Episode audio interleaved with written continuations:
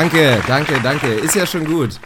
Moin und herzlich willkommen zur zweiten NBA Award Show von eurem Lieblingspodcast ins Gesicht von Staudemeyer. Mein Name ist Dirk Funk. Ich habe einen Schlips an, muss ich sagen. Sonst nichts. Ich bin gespannt, wie Arnes Outfit aussieht. Wir sind mega hyped. Heute werden wir euch präsentieren unsere Awards, den MVP, den Rookie of the Year, den Defensive Player of the Year, den Coach of the Year und was sonst nicht alles so dabei ist. Also ich hab Bock, man merkt's hoffentlich. Und Arne denke ich mal auch, oder? Wie geht's dir? Ja, moin Mahlzeit und Bienvenidos. Mir geht's absolut bescheiden, aber ich habe massiven Bock drauf und ich find's erstmal geil, dass das erste Mal sich jetzt so eine Awardshow bei uns wirklich jährt. Also jetzt können wir sagen, das ist die zweite Awardshow und wenn ich schon wieder in die Zukunft blicke, wenn es dann irgendwann die fünfte ist, die zehnte, die fünfzehnte, jetzt kommt das ganze Ding hier wirklich ins Rollen. Jetzt ist es die zweite Awardshow. Ich habe massiven Bock. Meine Stimme ist ein bisschen angekratzt. Ich hoffe, im Moment geht es. Ich werde zwischendurch sicherlich mal durchhusten.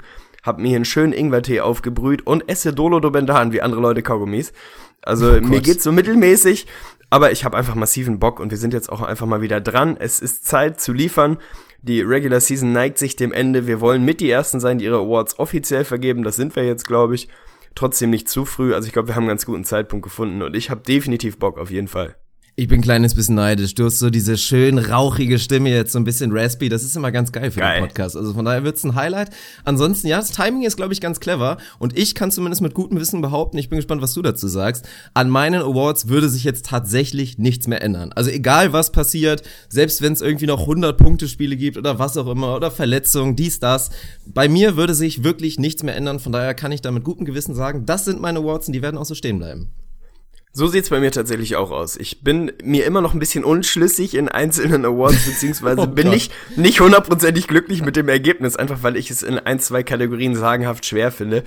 Aber ich glaube auch mittlerweile haben wir genug gesehen, um den Case zu machen. Was soll da jetzt noch groß passieren, dass das völlig umdreht? Die Saison wird jetzt ein bisschen seriös zu Ende gespielt, an der einen Stelle mehr, an der anderen Stelle weniger seriös. Aber ich bin absolut bei dir. Also da wird nichts mehr kommen, wo man sagt, das hätte das Race jetzt nochmal total durcheinander gewürfelt. Mittlerweile gibt's genügend Material, genügend Statistiken, genügend Eye-Test, ja, den man gebraucht hat, um seine Wahl da zu treffen. Von daher können wir das heute machen. Wir machen Löckchen hinter unsere Awards, machen uns angreifbar. Also ich bin gespannt auf, auf das Feedback, wenn wir uns dann nachher beide positioniert haben. Bisschen nervös bin ich, muss ich gestehen, aber ich freue mich. Ich freue mich auch drauf. Ich freue mich vor allen Dingen auch drauf, natürlich eure Rückmeldung zu sehen. Besonders in unserer Insgesicht von Stademeyer Talk-Gruppe werden natürlich auch alle Awards vergeben. Da bin ich auch mal sehr gespannt, wie das ausgehen sollte. Aber ich würde sagen, wir springen einfach mal direkt rein und fangen natürlich aus dramaturgisch cleverer Taktik natürlich mit dem wahrscheinlich am unspannendsten Award an. Ich denke mal, wir sind uns einig, aber vielleicht gibt's ja doch noch ein bisschen Spannung und du bist dir ein bisschen unsicher. Wir fangen an mit dem Rookie of the Year 2017.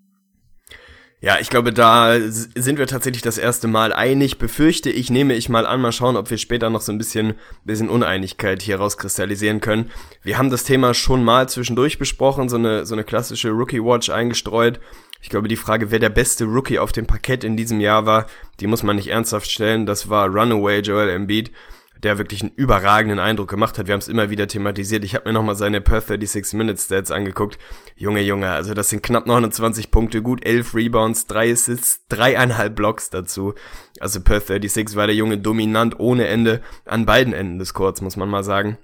Aber auch das Thema haben wir besprochen. Es sind 31 Spiele am Ende des Tages gewesen. Die Frage ist, wo zieht man die Grenze? Es gibt bei dem Award keine offizielle, auch das haben wir besprochen, wie bei anderen Awards eigentlich üblich. Das heißt, er wäre eligible, man könnte ihn wählen. Für mich reicht es ganz, ganz, ganz einfach nicht. Also natürlich kann ich die Argumentation verstehen, dass man sagt, er ist mit so großem Abstand sportlich der Beste gewesen. Wenn man fünf Jahre in die Zukunft guckt und dann zurückdenkt, dann möchte man eigentlich, dass Joel Embiid der Rookie of the Year ist, weil er einfach vermutlich der beste Basketballer werden wird aus diesem Jahrgang. Aber mir reicht's nicht. Also meine persönliche Grenze, die kann jeder ziehen, wo er will, habe ich auch schon mal besprochen, ist 41 Spiele bei mir. Also du musst mindestens die Hälfte der Spiele machen.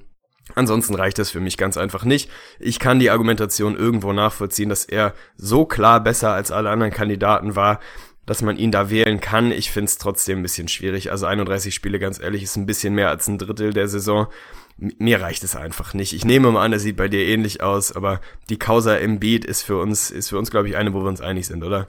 Definitiv. Also ich bin mal gespannt, wie es tatsächlich ausgehen sollte, weil wenn man so ein bisschen kreuz und quer guckt, gerade auch aus dem US-Bereich in den Podcast, viele sind tatsächlich nach wie vor noch auf dem Dampfer und vertreten halt diese Meinung, dass es für sie halt wirklich einfach eine, eine ungeile Geschichte wäre jetzt zu sagen, jemand anderes ist Rookie of the Year, der es vielleicht in einem normalen Jahr nicht verdient hätte und dann guckt man dann fünf Jahren drauf. Aber jetzt mal ganz ehrlich, wann hast du das letzte Mal irgendwie zurückgeguckt, zwölf Jahre und hast geschaut, wer der Rookie of the Year ist? Oder wird man wirklich in zehn Jahren, wenn wir mal einfach mal hoffen, dass es eintreten wird, was eintreten sollte, hoffentlich, dass Joel Embiid eine sehr, sehr gute Karriere haben wird, wird man dann irgendwie in acht Jahren zurückgucken und sagen, wow, er war nicht Rookie of the Year, was war da denn los? Also weiß ich nicht, so wichtig ist der Award dann letztendlich auch nicht und dann bin ich absolut der Meinung, dass man es jemandem geben muss, der es sich verdient hat und das über die komplette Saison und das tun wir, glaube ich, gleich auch.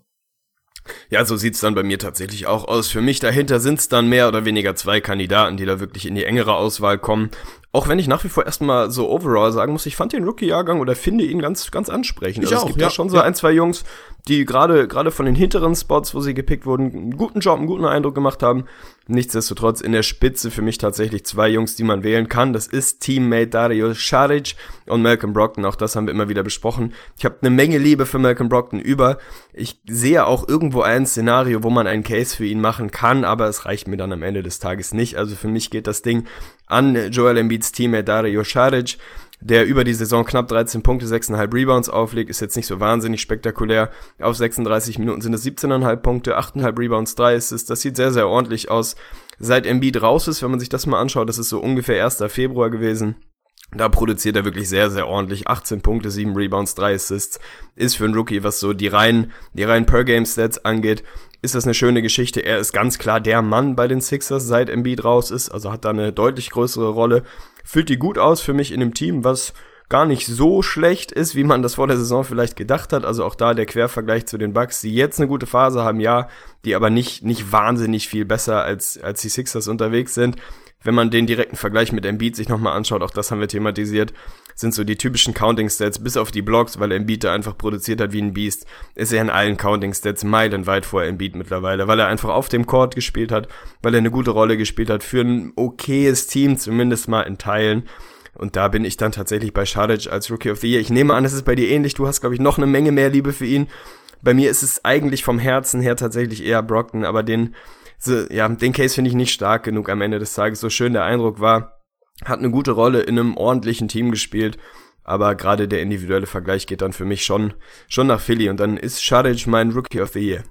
Das freut mich natürlich sehr. Ich glaube, es überrascht jetzt keinen, dass er auch natürlich mein Rookie of the Year ist. Er hat sich wirklich in der Saison absolut in mein Herz gespielt. Also nicht nur ist er für mich verdient der Rookie of the Year, sondern zählt aktuell wirklich zu meinen Lieblingsspielern tatsächlich. Und ich glaube auch, dass er eine sehr gute Entwicklung machen wird. Es ist ja auch sehr spannend, gerade um nochmal ein bisschen den Bogen zu spannen, mit der aktuellen Rookie-Class. Ich bin absolut bei dir. Da sind viele interessante Kandidaten, von denen wir, glaube ich, in zwei, drei Jahren so richtig was hören werden. Aber es ist letztendlich dann keine Überraschung, dass die beiden Rookie of the Year-Kandidaten jetzt, abgesehen von einem Joel Embiid, der ja auch schon die dritte Jahr, das dritte Jahr quasi in der NBA ist, dass es halt ältere Kandidaten sind, die natürlich jetzt ein bisschen größeren Impact direkt hatten, weil sie einfach schon wesentlich mehr Erfahrung haben. Ob es jetzt ein Brockton ist, der halt vier Jahre aus College gegangen ist, oder ein Dario Saric, der halt schon ein bisschen länger in Europa auch gespielt hat. Das ist letztendlich keine große Überraschung. Aber ich würde auch sagen, was mich jetzt letztendlich wirklich überzeugt hat und auch im Vergleich zu einem Brockton, der ist eigentlich ganz genauso. Ich finde, sein Case ist gut. Ich bin auch eigentlich echt ein Fan von zu sagen, belohn halt lieber den, der es für ein Playoff-Team macht in einer kleineren Rolle, anstatt jetzt jemanden zu nehmen, der einfach bei einem Scheiß-Team gute Counting-Stats liefert.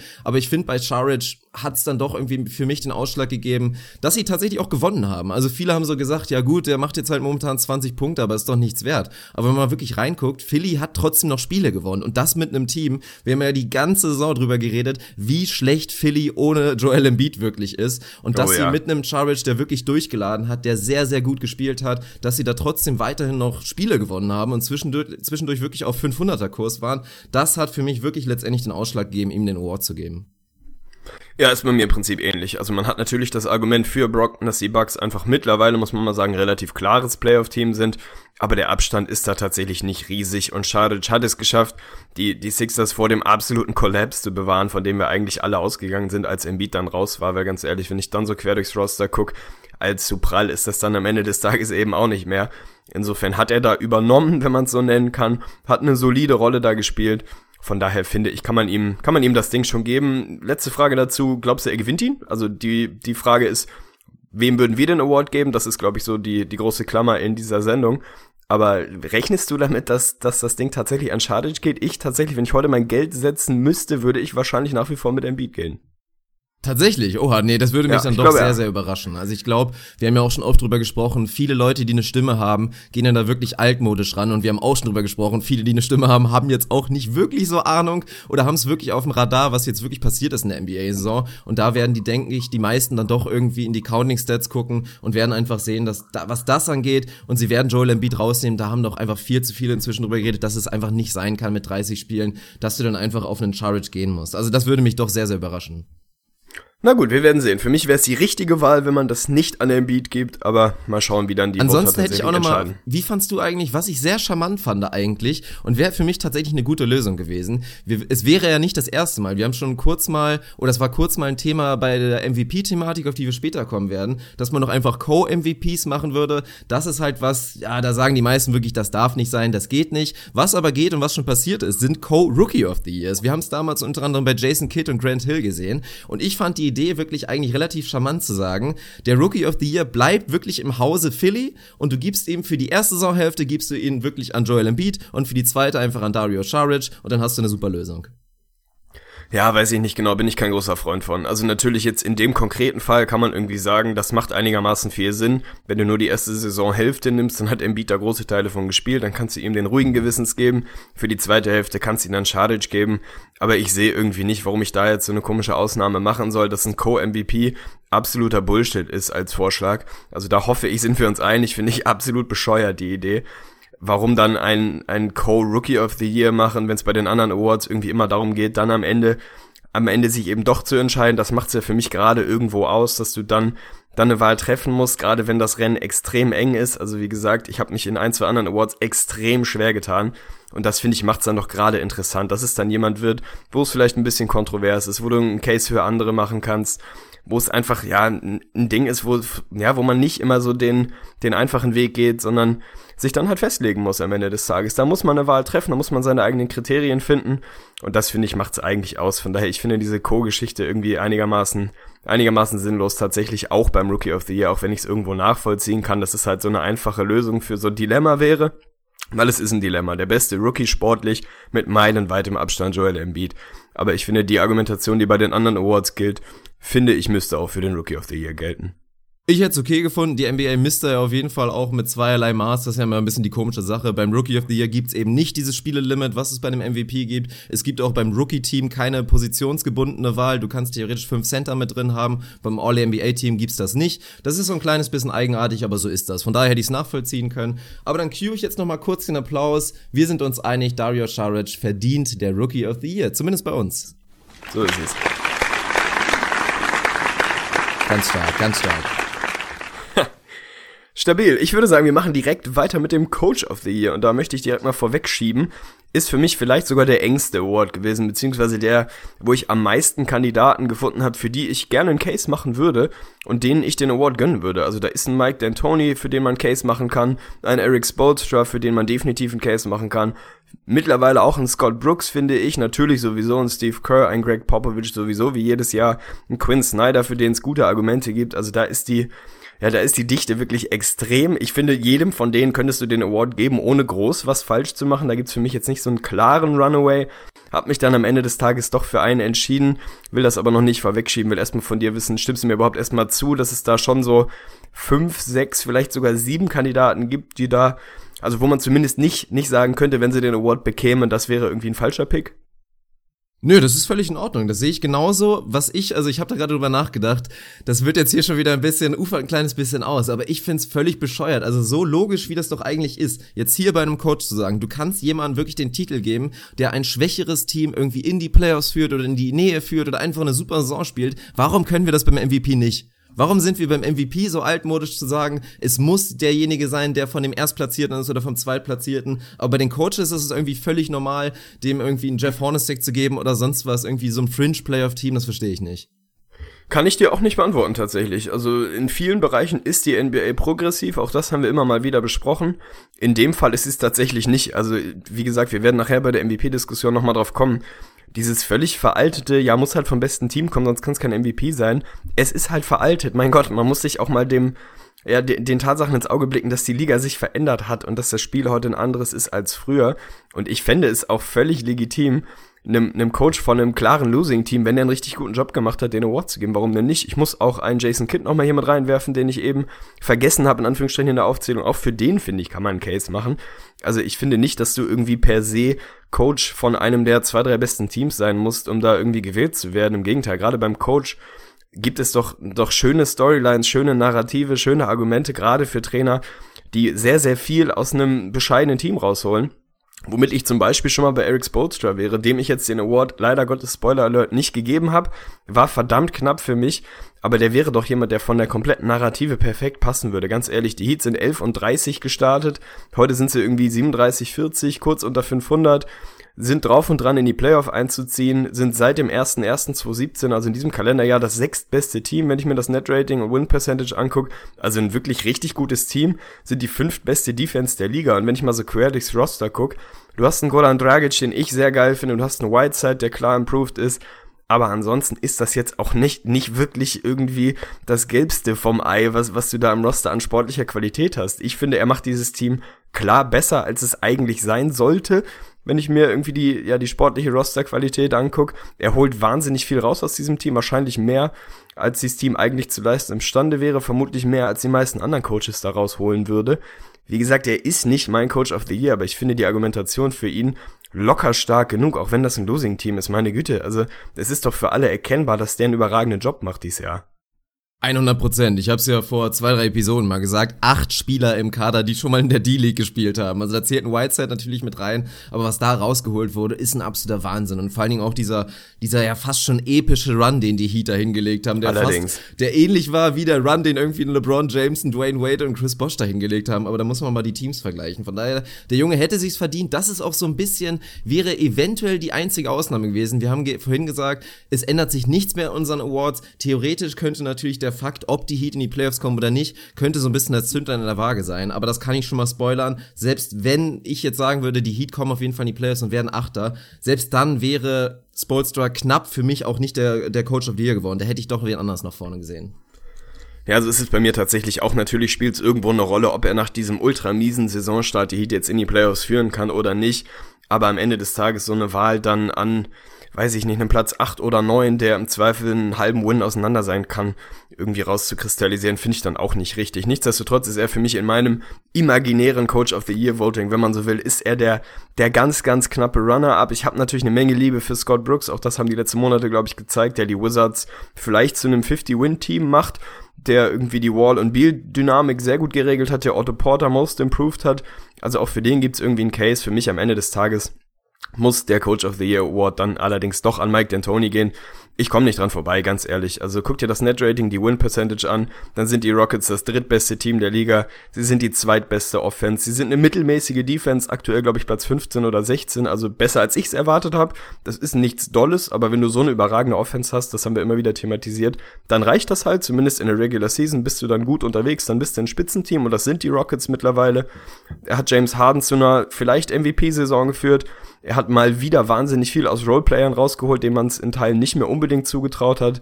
Und was für mich das Kernargument ist, ist es ganz klar, sein Style funktioniert. Er hat diesem Team seinen Stil, seine Überzeugung, aufgedrückt und aufoktroyiert, wenn man so will, hat da eine ganz klare Veränderung zum Vorjahr herbeigeführt und die funktioniert einfach. Und das ist für mich was, weswegen ich ihm den Award geben muss. Ganz ehrlich, sie nehmen 40 Dreier im Moment in der Liga, das ist Platz 1 in der Liga. Sie nehmen 26,5 Free Throws in der Liga per Game, das ist Platz 1 in der Liga. Sie sind Nummer 2 in True Shooting Percentage, was relativ logisch ist, wenn du viele Dreier und viele Freiwürfe nimmst und die gut triffst. Sie sind Nummer 3 in Pace, das ist ganz klar die Handschrift von Mike D'Antoni. Das soll nichts von James Harden und, und seinen Teammates wegnehmen, aber für mich ganz klar, da ist ein Team, was absolut die Handschrift des Trainers auf den Platz bringt. Und die funktioniert, die funktioniert gut, die funktioniert sogar sehr gut. Und dann ist er für mich, hat er dann die Nase vorn gegenüber Eric Spoelstra, auch wenn ich es ein bisschen schade finde, weil ich Spoelstra gern gegeben hätte, aber Coach of the Year bei mir ist dann am Ende doch Mike D'Antoni.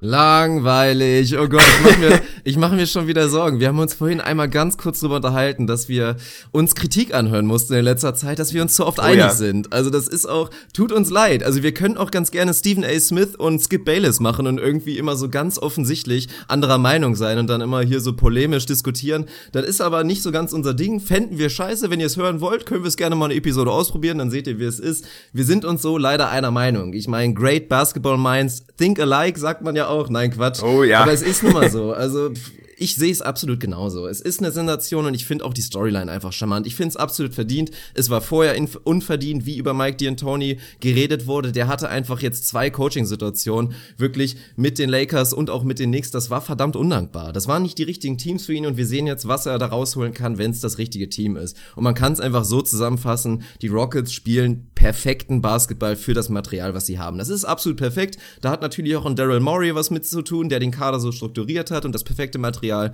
rangeholt hat, aber letztendlich derjenige, der es ausüben muss, das ist dann, sind die Spieler natürlich, aber auch ein Mike D'Antoni und ich finde es völlig verdient. Bei mir ansonsten ich würde auch sagen, dass Eric Sportster tatsächlich mein Runner-up ist. Dahinter hätte ich dann wahrscheinlich noch Quinn Snyder, der wahrscheinlich ein bisschen ja. wenig Liebe abbekommt dieses Jahr, weil man sagen könnte, hey, die Jazz haben ein super Team und die underachieven eventuell, sehe ich persönlich anders, weil da muss man sich, wie gesagt, nochmal die Stats aufrufen, wie viel Zeit das eigentlich nominelle Starting-Lineup zusammen auf dem Court gespielt hat. Das ist verdammt wenig. Das werden vielleicht 20, maximal 30 Spiele sein. Also die Jazz hatten Verletzungsprobleme wie kein zweites Team ungefähr in der kompletten NBA und spielen trotzdem wirklich eine super Saison und da ist natürlich auch ein Coach hauptverantwortlich dafür, dass man, obwohl die Lineups immer wieder wechseln, dass man die Struktur hält und dass einfach der Ball vernünftig läuft. Und das hat Quinn Snyder für mich geschafft und ist dementsprechend verdient für mich dann auch auf Platz drei oder zumindest in den Top drei.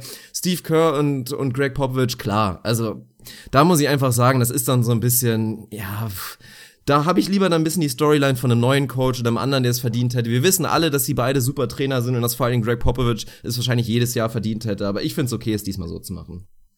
Ja, bin ich definitiv dabei. Also für die beiden, da machst du halt einfach nichts falsch damit, wenn du den nicht Curl immer bei allem dabei sein, Tegen. ja, aber dazu wollte ich mich auch nochmal äußern. Also tatsächlich, das muss man jetzt auch mal fairerweise dazu sagen, ist eine bisher eine Einzelmeinung aus 130 Rezensionen, die wir bei iTunes bekommen haben. Der Vorwurf, dass wir uns so oft einig seien. Ich kann es in irgendeinem Universum verstehen. Ich glaube, dass wir einfach ähnlich ticken, ähnliche Präferenzen haben, was, ja, was wir wertschätzen in der Liga, was wir gut finden, was wir weniger gut finden. Und dass das natürlich dazu führt, dass wir uns öfter mal einig sind. Wir sind beide, glaube ich, Leute, die, die so eine typische Mischung aus analytischem Ansatz und ein bisschen Eye-Test mit reinwerfen, die ähnliche Präferenzen haben, was Spieler angeht. Ich finde schon, dass wir uns immer mal auch einfach grundlegend widersprechen und das, und da komme ich eigentlich zu dem, was du vorhin gesagt hast, dann, weil wir uns in der Sache tatsächlich uneinig sind. Das jetzt zu erzwingen und irgendwie du machst jetzt mal den Gegenpol und du argumentierst jetzt mal dagegen, nur damit hier irgendwie so ein bisschen vermeintliche Kontroverse drin ist. Nee, ganz ehrlich, also nö, möchte ich nicht. Finde ich bescheuert. Also ich bin hier dazu da, meine Meinung irgendwie auf Fakten basiert, vermutlich, oder auch einfach aus ganz, ganz subjektivem Empfinden irgendwie herauszuhauen und zu argumentieren. Und wenn die sich mit deiner deckt, dann, dann werde ich mich nicht hinstellen und tatsächlich einen auf Charles Barkley machen, irgendeinen Blödsinn raushauen. Oder irgendwie auf Stephen A. Smith, Hauptsache es ist kontrovers, auch wenn es überhaupt keinen keinen Inhalt hat. Dann sind wir uns jetzt halt zweimal einig gewesen, meine Güte. Und wenn wir uns bei jedem Award am Ende des Tages einig sind, dann ist das halt so. Also jetzt hier irgendwie eine, eine Kontroverse zu erzwingen, die nicht da ist, finde ich irgendwie einigermaßen sinnlos. Von daher mag man uns das nachsehen, dass wir häufig einer Meinung sind, so ist es halt great minds think alike, wie du schon gesagt hast. Wir haben da einfach ähnliche Ansätze. Was ja nicht heißt, dass wir nicht bereit wären zu diskutieren und versuchen, Sachverhalte von drei bis vier verschiedenen Seiten zu beleuchten. Also ich glaube, den Vorwurf, den würde ich nicht gelten lassen, dass wir nicht versuchen, auch die Gegenseite zu sehen. Im Gegenteil, wir schauen eigentlich immer wieder auch, was kann die Argumentation der vermeintlich anderen Seite sein, wenn wir am Ende zum gleichen Ergebnis kommen, dass wir einer Meinung sind, ja bitte, dann ist es halt so. Ja, da bin ich bei dir. Stark. Ach man, nee, ey, ich fand das in der Schule schon damals immer scheiße. Immer dieses klassische Diskutieren und du musst jetzt hier diese, diesen Standpunkt einnehmen. Weiß nicht, das mochte ich noch nie. Ich würde ganz gerne meinen Standpunkt präsentieren. Da bin ich bei dir. Also von daher cueen wir jetzt kurz nochmal den Applaus für Mike, D und Tony. Ich würde sagen, die Entscheidung von uns ist absolut nachvollziehbar. Und dann hoffen wir trotzdem, damit auch für alle was dabei ist heute, dass wir uns gleich zumindest vielleicht nochmal ein, zweimal uneinig sind. Aber erstmal der verdiente Applaus für Mike, D und Tony.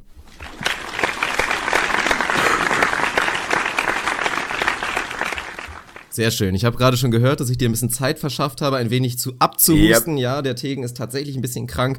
Lag vor allen Dingen auch daran, dass wir in letzter Zeit keine Episode aufnehmen konnten, aber da kommen wir später wahrscheinlich nochmal zu. Jetzt machen wir weiter und die große drei was die Anordnung unserer Awards angeht, steht hinter dem Most Improved Player. Und da bin ich jetzt mal ein kleines bisschen gespannt, weil wir natürlich ja auch schon vor der Saison über unsere Awards gesprochen haben. Und ja, mal gucken, ob wir, wir uns da wieder einig sind. Ich würde sagen, du legst einfach wieder vor, weil bei mir ist es, glaube ich, keine große Überraschung.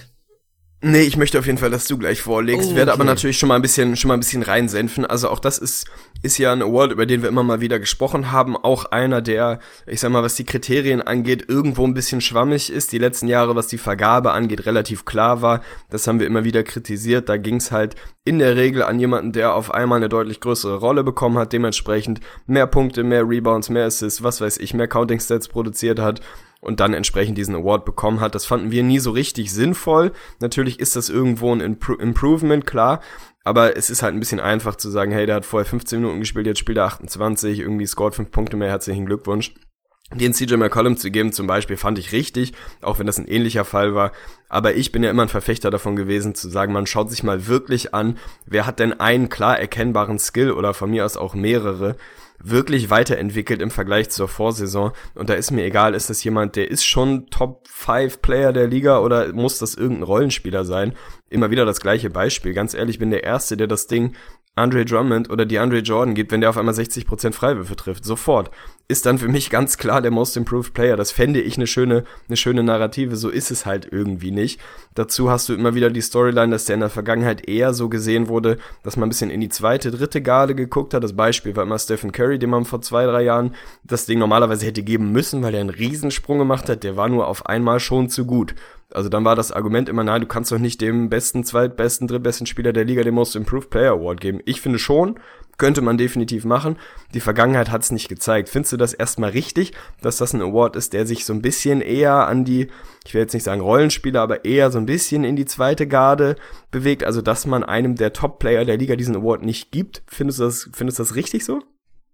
Ich glaube, dass wir gerade dabei sind, dass der Award sich in eine richtige Richtung entwickelt, weil ohne einen Spoiler geben zu wollen, ich bin der Meinung, dass in dieser Saison jemand den Award bekommt, der halt nicht mehr irgendwie in dieser Mittelklasse ist oder in der oberen Mittelklasse, sondern tatsächlich aus der Topklasse kommt und ich bin absolut der Meinung, dass du die auch jemanden geben musst, auch aus der Topklasse, wenn der einfach einen riesigen Schritt gemacht hat oder sagen wir mal aus dem oberen Mittelfeld einfach auf dem Weg in die Elite. So. Und dann finde ich es auch verdient, demjenigen den Award zu geben. Ansonsten klar, willst du irgendwie auch den den guten Rollenspielern der Liga den, den Award wegnehmen. Da hast du zwar den sechsten Mann, aber da werden wir auch nochmal drüber sprechen, was wir von diesem Award eigentlich halten. Ich finde es ein kleines bisschen schwierig. Was allgemein bei der Sache angeht, würde ich auch sagen, dass ich es eigentlich immer gut finde, wirklich zu sehen, da ist jetzt wirkliches Improvement bei und es ist nicht nur irgendwie Opportunity und mehr Minuten und neues Team, wobei ich auch sagen muss, ich bin da jetzt nicht irgendwie so stur, dass ich sage, es muss jetzt auf jeden Fall jemand sein, der jetzt irgendwie 10 Prozentpunkte besser schießt in irgendeinem Bereich oder der irgendwie sein Handle verbessert hat. Klassisches Beispiel geht jetzt nicht mehr, weil die Saison dann einfach letztendlich zu enttäuschend war. Aber wenn jetzt ein Harrison Barnes wirklich einfach die Opportunity bekommt,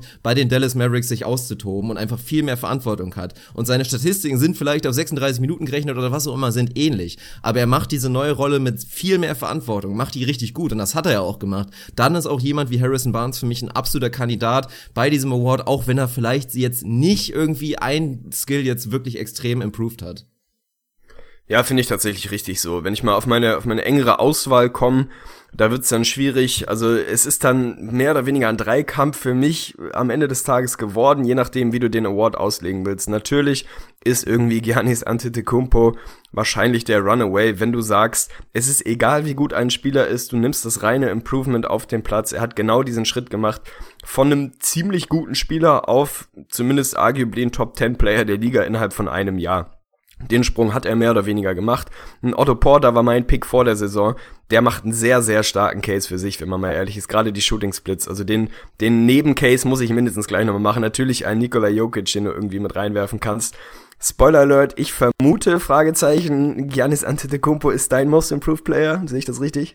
Das ist absolut richtig. Also das kann ich jetzt schon mal spoilern. Gerade auch für mich. Viele machen jetzt das Duell Jokic gegen gegen Giannis und da gehe ich ganz klar gegen. Ich bleibe dabei ein Sophomore kann für mich nicht Most Improved Player werden. Wenn du vorher Rookie warst, dann erwartet jeder ein Improvement und ich finde das bescheuert. Ich finde, der Award ist dann wirklich eher für so einen Janis Antetokounmpo, der einfach jetzt in seinem vierten Jahr einen unfassbaren Schritt gemacht hat. Es sind ja irgendwie nicht nur die Punkte, er scoret über sechs Punkte oder mehr jetzt in dieser Saison, ist seine Shooting Splits sind überall besser geworden, auch wenn sein Dreier immer noch nicht ganz da ist, ist er auch da besser geworden und es sind wirklich einfach überall Career Highs in jedem Bereich. Du kannst überall hingucken. Es ist ein Career High bei ihm. Er spielt eine unfassbare Saison, wirklich eine historische Saison, was es gibt, glaube ich, also müsste ich nochmal nachgucken, aber jemand, der genau diese Splits, die er da gerade liefert, die er gibt, das gab es, glaube ich, noch nie in NBA-Historie und von daher gibt's, ist es für mich wirklich noch nicht mal knapp. Es gibt viele charmante Kandidaten, da habe ich auch ein paar aufgelistet. Otto Porter ist natürlich mit dabei, da hast du einen stabilen Job genommen, ihn auf jeden Fall auszuwählen, was der mit seinem Dreier gemacht hat und da reden wir halt genau von diesem einen Skill. Seine Per 36 Zahlen sind absolut ähnlich,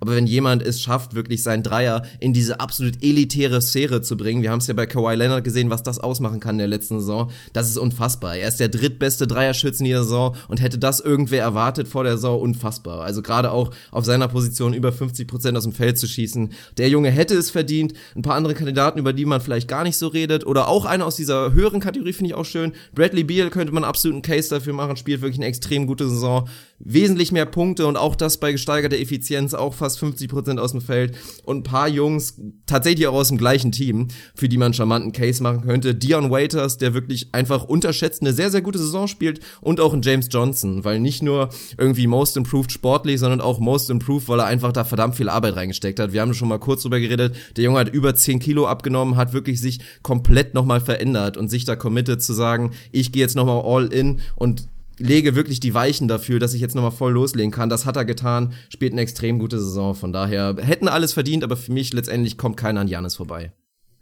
Also James, James Johnson kriegt von mir erstmal den SWAT, den Swagger of the Year Award. Der Typ ist einfach nur brachial geil. Jedes Roster dieser Welt braucht einen James Johnson dabei, ohne Scheiß. Sensationeller Typ. Du hast Otto Porter angesprochen. Mein Pick vor der Saison, muss ich auch mal sagen, Shoutout an mich, war ein sehr, sehr guter Pick der ist halt in einer ähnlichen Rolle, spielt nicht ewig viel mehr Minuten, extrem improved. Seine Shooting Splits 52, 44, 82. Also wenn der noch etwas besser von der Freiwurflinie wäre, wäre der im 50-40-90 Club unterwegs. Er ist hinter Kyle Korver die Nummer 2 in Three-Point Percentage der Liga, wenn du die Jungs anguckst, die wirklich mindestens vier Attempts nehmen, also die relativ hoch, hochvoluminös den Dreier schießen, da ist er auf einmal die Nummer 2 der Liga und das über eine Sample Size, die groß genug ist. Gibt dir anderthalb Steals dazu, 12 Double-Doubles, ist einfach jemand, der ein völlig anderes Selbstverständnis auf den Platz bringt, als er es im letzten Jahr gemacht hat. Der hat einfach eine völlig andere Herangehensweise, der traut sich was zu, der hat Selbstbewusstsein entwickelt. Der ist einfach ein, ein richtig geiler Typ, der wird einen richtig fetten Vertrag bekommen, hat sich den hochgradig verdient. Ich hätte ihm den Award natürlich gerne gegeben, erst recht, weil ich den Pick vor der Saison gemacht habe und das natürlich immer ganz schön ist, wenn man sagen kann, ja bitte, habe ich doch gesagt. Aber ich sehe schon ein, dass man an Antetokounmpo nicht vorbeikommt. Ich habe es vorhin schon mal thematisiert der ist im Prinzip, führte die Bucks ohne Chris Middleton über weite Phasen, dann ohne Jabari Parker auf Platz 5 im Osten, wenn es denn so ausgeht ist wahrscheinlich ein Top 10 Player der Liga, das will ich von dir gleich erstmal wissen. Ist er schon so weit? Fragezeichen. Auf jeden Fall ist er jemand, der von, von einem wirklich sehr, sehr interessanten, unfassbaren Talent direkt den Sprung gemacht hat auf absoluter Borderline-Superstar, Superstar, wo auch immer man die Grenze ziehen will, aber als einer der besten Spieler der Liga. Und das muss man honorieren. Und da bin ich absolut bei dir. Jokic fällt raus, weil er Sophomore ist, bin ich dabei. Also, so schön die Entwicklung ist, das ist nun mal zu einem, zu einem bestimmten Maß auch natürlich und zu erwarten dass du in deinem zweiten Jahr in der Liga einen relativ großen Sprung macht. Dass er so groß ist wie der von Jokic jetzt, ist natürlich nicht normal. Der ist wahnsinnig improved, keine Frage. Aber den würde ich da tatsächlich auch ausklammern. Insofern, leider Gottes bin ich schon wieder bei dir. Also wir sind uns zum dritten Mal einig. Es ist Giannis Antetokounmpo, aber ganz ehrlich, soll ich jetzt hier den, den Case für Otto Porter machen, nur um ihn zu machen? Der hätte das Ding auch verdient. Aber wenn da jemand nochmal einfach noch mal eine Spur besser unterwegs ist, da musst du den da auch dahin vergeben. Und jetzt habe ich dich lang genug auf die Folter gespannt. Ist er schon ein Top 10 Player der Liga für dich? Ja, würde ich schon sagen. Also wir sehen Stabil. einfach gerade, was da laufen kann. Wir haben ihn zwischenzeitlich ein kleines bisschen überhyped. Also wir waren ja kurzzeitig, also nicht wir jetzt explizit, aber wir als NBA-Fans waren so weit zu sagen, er ist ein Top-5-Spieler oder eventuell schon Top-3-Spieler, als er wirklich so unglaublich furios in die Saison gestartet ist. Dann wurde es wirklich kurzzeitig sehr, sehr ruhig um ihn, als auch gerade halt wirklich die Bucks diese schlimme Phase hatten und aus den Playoffs rausgefallen sind. Aber letztendlich, wenn man wirklich einfach mal einen ganz objektiven Blick auf die Saison macht, die er da gespielt hat und was er da aus diesem Team Team macht. Will, das ist richtig angesprochen. Also nicht nur Verletzungsprobleme, auch allgemein. Das Team ist einfach nicht so gut. Geh einfach mal den Kader durch. Also das ist kein, kein überdurchschnittliches Team und er macht dieses Team zu einem sehr, sehr gefährlichen Team. Also gerade Richtung Playoffs. Den Case habe ich auch schon gemacht. Von daher würde ich sagen, ja, ist er sogar relativ deutlich und den Titel hat er sich jetzt auch verdient. Und shoutout an dich, sehr, sehr vernünftig. Du hättest definitiv jetzt auch einfach den sturen Case für Porter machen können oder auch für den Jokic. Äh, stabil. Ja, sauber. Dann cue den Applaus für oh, Giannis ja. Antetokounmpo. Dritter Award von uns vergeben. Shoutout an ihn auf jeden Fall.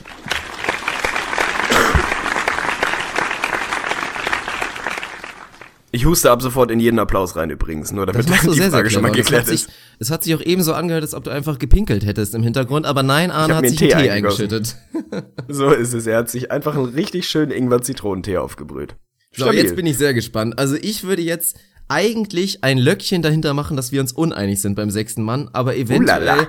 sind wir uns auch da wieder einig. Du legst vor? Dann oh lege Gott, ich vor, oh Gott, tatsächlich. ich habe jetzt wieder böse Befürchtungen. Also ja, der sechste Mann des Jahres, Arne präsentiert seinen Case.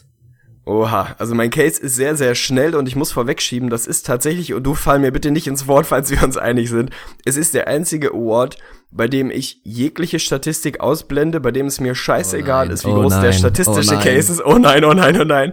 Es ist mir wirklich egal. Die großen Kandidaten sind natürlich Lou Williams, Eric Gordon, keine Frage. Die beide, mittlerweile beide bei den Rockets, alles auseinanderbomben, was irgendwo da ist. Eric Gordon hat, glaube ich, mittlerweile die meisten Three-Point-Makes der Liga. Ich weiß es gar nicht genau, ist mindestens mal irgendwie vorne dabei, wahrscheinlich sogar vorne.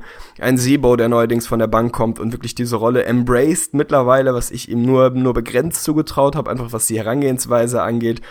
Du kannst für viele Jungs einen Case machen. Meine Argumentation kommt wirklich völlig ohne Zahlen. Es ist mir scheißegal. Der Sixth Man of the Year ist Andre Iguodala und da kannst du mir auch mit niemand anderem kommen. Der ist praktisch ein Starter, der ist Backup Point Guard, der ist Backup Power Forward, der verteidigt reihenweise die besten Jungs der Liga, hat das beste Assist-to-Turnover Ratio der Liga. Jetzt kommen doch ein paar Zahlen. Man hat den Impact von ihm gesehen, als er keine gute Phase hatte, wie krachig die Warriors unterwegs waren. Jetzt sieht man, wie gut die Warriors sein können, wenn der Junge wirklich die Rolle ausfüllt, die er ausfüllt. Da gibt's für mich nichts zu diskutieren. Der mit Abstand beste Six-Man der Liga ist Andre Iguodala und ich fürchte, das ist das vierte Löckchen, wo wir uns einig sind. Scheiße. Oh Gott, das läuft so schlecht gerade. Also ich hätte es eigentlich schon Oh können. Aber auch ich habe ja da wirklich den Turnaround gemacht. Wir haben vor einer Weile mal drüber gesprochen. Da waren wir uns beide einig, dass wirklich Lou Will offiziell den Nummer 1 Platz, den Eric Gordon lange, lange inne hatte, dass er ihn übernommen hat. Bloß dann habe ich auch da einfach wirklich objektiv zurückgeblickt und habe einfach festgestellt, das reicht mir nicht. Das reicht mir bei dem Eric Gordon nicht, weil gerade der, der hat auch lange Phasen gestruggelt. Die Effizienz ging dann doch schon sehr, sehr stark runter. Beim Lou Will kann ich einfach nicht ausblenden, dass da 70 Prozent seiner Saison einfach für ein absolut schimmliges Laker-Team kam. Also das ist mir da auch irgendwie dann zu wenig. Und dann habe ich weitergeguckt auf die anderen Kandidaten und auch da, und da muss ich sagen, ist vor allen Dingen wirklich Recency Bias. Das war, ausschlaggebend waren letztendlich jetzt die letzte Phase der Warriors ohne Kevin Durant. Man, man muss sich auch nochmal die komplette Storyline der Saison reinziehen. Was wirklich für mich ein großer Takeaway der ersten Wochen war der Saison und wo ich mir Sorgen machte für die Warriors war, ach du Scheiße, Andre Iguodala sieht aus, als ob er sieben Jahre gealtert wäre. Also wirklich, Oh der ja. hat gespielt wie ein Opa, da war gar nichts mehr im Tank, also wirklich Ofen aus, komplett. Und ich habe mir da wirklich Sorgen gemacht, dass das jetzt das erste Jahr ist, dass wir nicht mehr diesen Andre Iguodala-Faktor sehen. Und was ist auf einmal jetzt passiert, spätestens als Kevin Durant auf einmal auf dem Lineup war, es war immer wieder Iggy, der wirklich übernommen hat. Und ich habe letztens auch, also die letzten zwei Warrior-Spiele, die ich da für Spox gecovert habe, da war dann oft vielleicht meinetwegen letztendlich Stephen Curry der MVP, das habe ich dann auch so aufgezählt. Aber wer war der Gamechanger? Es war immer Andre Iguodala. Ich erinnere mich da wirklich gegen ein Spiel, äh, an ein Spiel gegen die Atlanta Hawks, als er da von der Bank mal wieder kam, 24 Punkte geliefert hat, sensationell gespielt hat. Und auch bei dem Spiel gegen die Spurs. War letztendlich Stephen Curry der beste Spieler der Warriors? Ja, aber wer war der Gamechanger? Es war Andre Iguodala. Also wirklich, wie er da von der Bank kommt, das Spiel an sich reißt wirklich und nebenbei auch noch bei all den Kandidaten, die wir aufzählen, mit großem Abstand natürlich der beste Verteidiger ist. Das darf man auch nicht ausblenden. Dann hat er das einfach verdient. Also er ist der beste sechste Mann.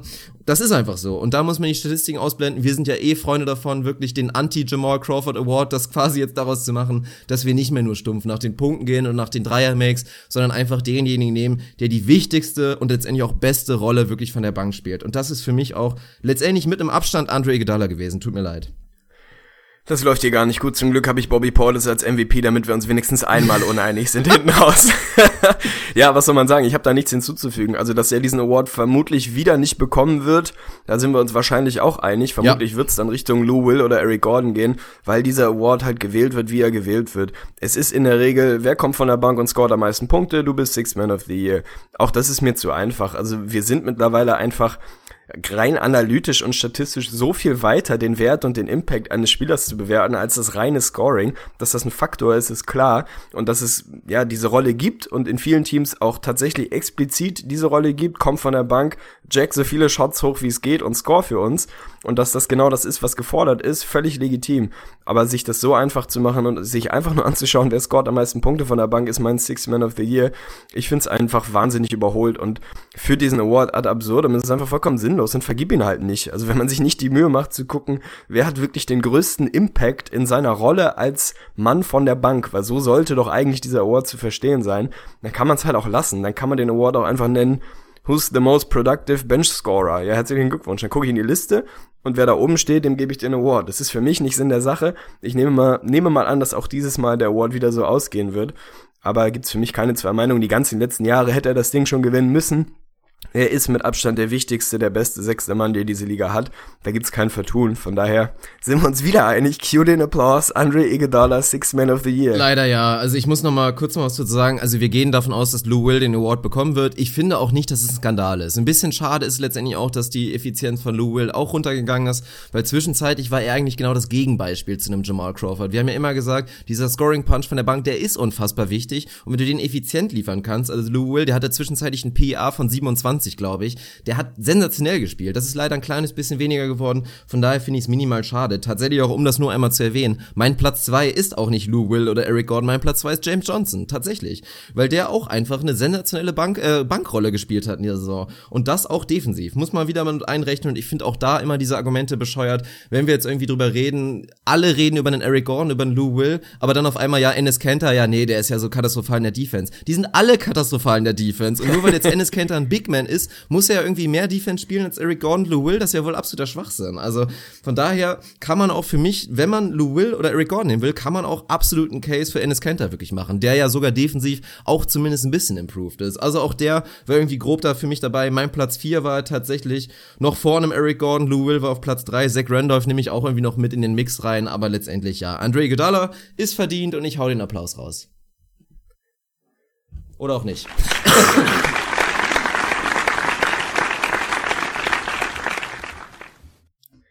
Ja, sehr stabil. Also sind wir uns jetzt viermal einig gewesen. Wir haben noch zwei Awards in der Linie. Defensive Player of the Year, damit geht's gleich weiter und den MVP. Ich mache ein minimales Löckchen dahinter, dass wir uns einmal uneinig sind und werde schon wieder, weiß ich nicht, unsicherer, während ich es ausspreche.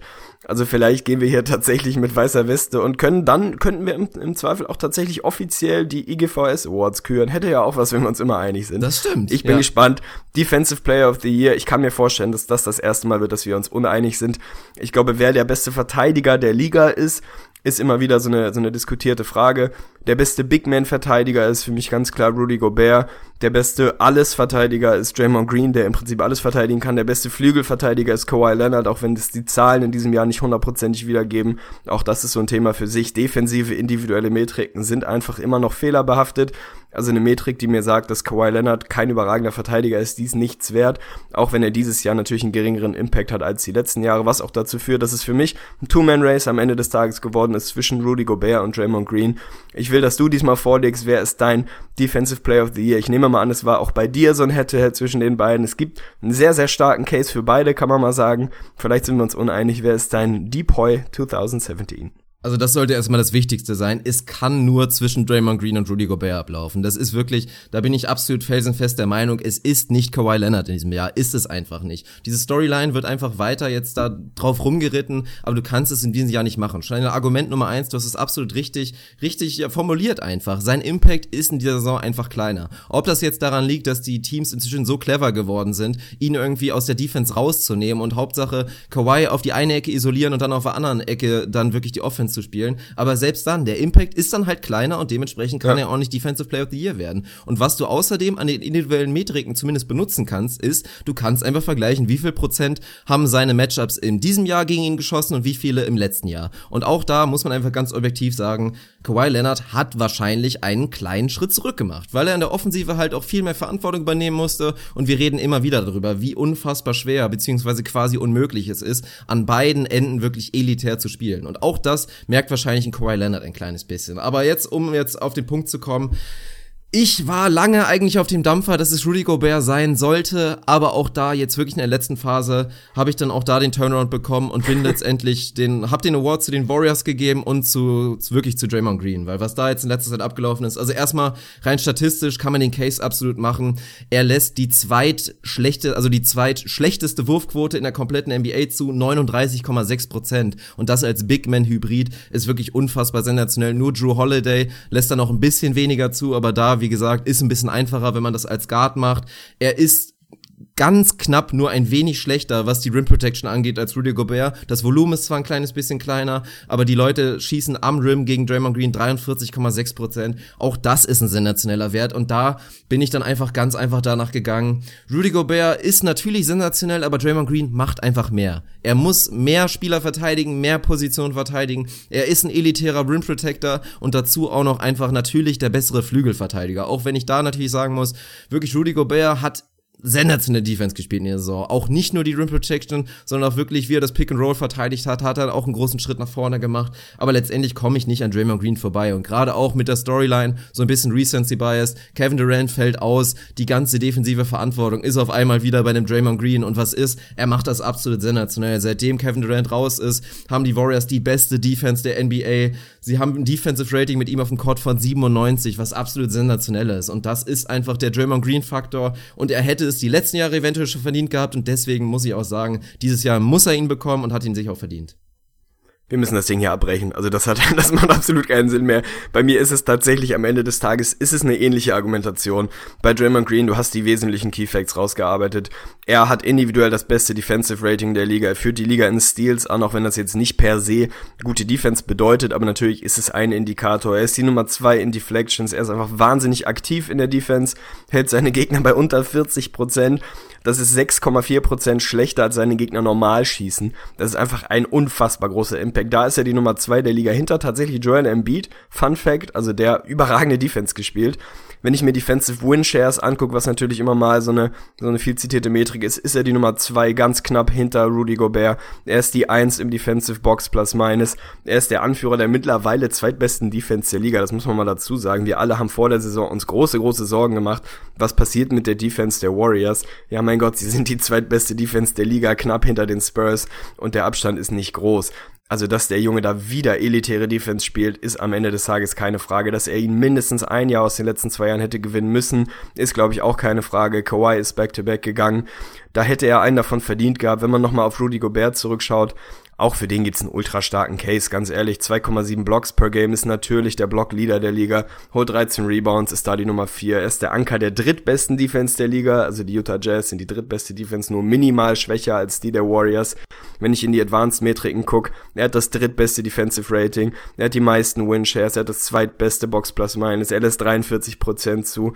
Also die Zahlen sind da mehr oder weniger auf Augenhöhe. Für mich hat dann tatsächlich in diesem Cointoss hat es den Nord gegeben. Auch da Thema Impact. Du kannst den Einfluss von Rudy Gobert kannst du minimieren. Du kannst ihn nicht rausnehmen, aber du kannst das System so auslegen, dass er dir nicht so wahnsinnig wehtut. Die Celtics zum Beispiel machen das immer wieder, spielen klassisch Five Out, ziehen ihn raus an den Perimeter und da kann er einfach nicht mehr so, nicht mehr so den, den Einfluss nehmen, wie er es sonst kann. Dann muss er raus aus der Zone, kann die Rim Protection nicht mehr, nicht mehr leisten, ist nicht mehr die, die laterale Quickness ist nicht so da, um dann wirklich effektiv und effizient draußen zu verteidigen. Er ist da improved da kann er auch nichts für. Er ist nun mal ein bisschen unbeweglicher als ein Draymond Green. Aber du kannst, wenn du das System richtig aufsetzt, dann kannst du seinen Einfluss zumindest minimieren. Das kannst du mit Draymond Green nicht. Der wird jedes Spiel defensiv dominieren, wenn er nicht in Foul Trouble ist. Da kannst du einfach nichts gegen machen. Der kann viereinhalb Positionen verteidigen, wahrscheinlich eher fünf. Der ist der Anker dieser Defense. Der ist wahrscheinlich der wichtigste Spieler, ist derjenige, der es ihnen erlaubt zu spielen, wie sie spielen. Von daher ist es für mich dann, ja, der Cointoss geht tatsächlich geht an Draymond Green, weil das Thema Einfluss da einfach eins ist und da kann Gobert nichts dafür. Der wird in seiner Karriere Defensive Player of the Year werden, da mache ich ein Löckchen hinter, vielleicht schon im nächsten Jahr. Man kann den Award auch an ihn geben in diesem Jahr. Für mich ist das der Award, wo ich mich gut fühle mit der und wo ich mir tatsächlich auch sicher bin, dass Draymond Green das Ding bekommt. Die Narrative ist einfach da. Er ist der Anker dieser Defense. Die letzten zwei Jahre wurde er irgendwie mindestens ein Jahr gesnappt. Das sieht die Liga mehr oder weniger auch so. Also für mich führt da tatsächlich dann am Ende des Tages kein Weg an Draymond Green vorbei. Wir sind uns schon wieder einig, fünfmal, fünf aus fünf. Ja. Das ist nicht gut, das ist nicht gut. das ist schade, aber die Argumentation ist einfach da. Also da interessiert uns natürlich auch eure Meinung, aber ja, ich würde sagen, wir sind uns da zu Recht einig. Es tut mir ein kleines bisschen leid für Rudy Gobert. Sollte es so ausgehen und auch ich bin der Meinung, dass es so ausgehen wird, dann wird er natürlich riesig, also der wird extrem enttäuscht sein. Und das auch irgendwie zu Recht. Er hätte den Award verdient. Es ist schon ein kleines, so ein kleiner Spoiler für die MVP-Wahl. Auch da hätten es mehrere Leute verdient, aber es kann nun mal nur einer werden. Und auch da bin ich mir sicher, Rudy wird sich den Titel nochmal holen in seiner Karriere und immerhin kriegt er wahrscheinlich nur das Trostpflaster. Zumindest von mir wird es auf jeden Fall bekommen. Das machen wir heute zwar nicht, aber er ist mein First Team All-NBA Center oh, ja. und ich hoffe auch, dass er es wirklich bekommen wird und das sollte dann zumindest ein kleines Trostpflaster werden. Und natürlich auch First Team All Defense, auch da gehört natürlich Rudy Gobert absolut rein. Auch das machen wir nicht heute, machen wir in der nächsten Episode, aber das ist zumindest so ein bisschen, kann er immerhin das mitnehmen. Na, immerhin besser als nichts. Cue den Applaus für Draymond Green, unser Defensive Player of the Year.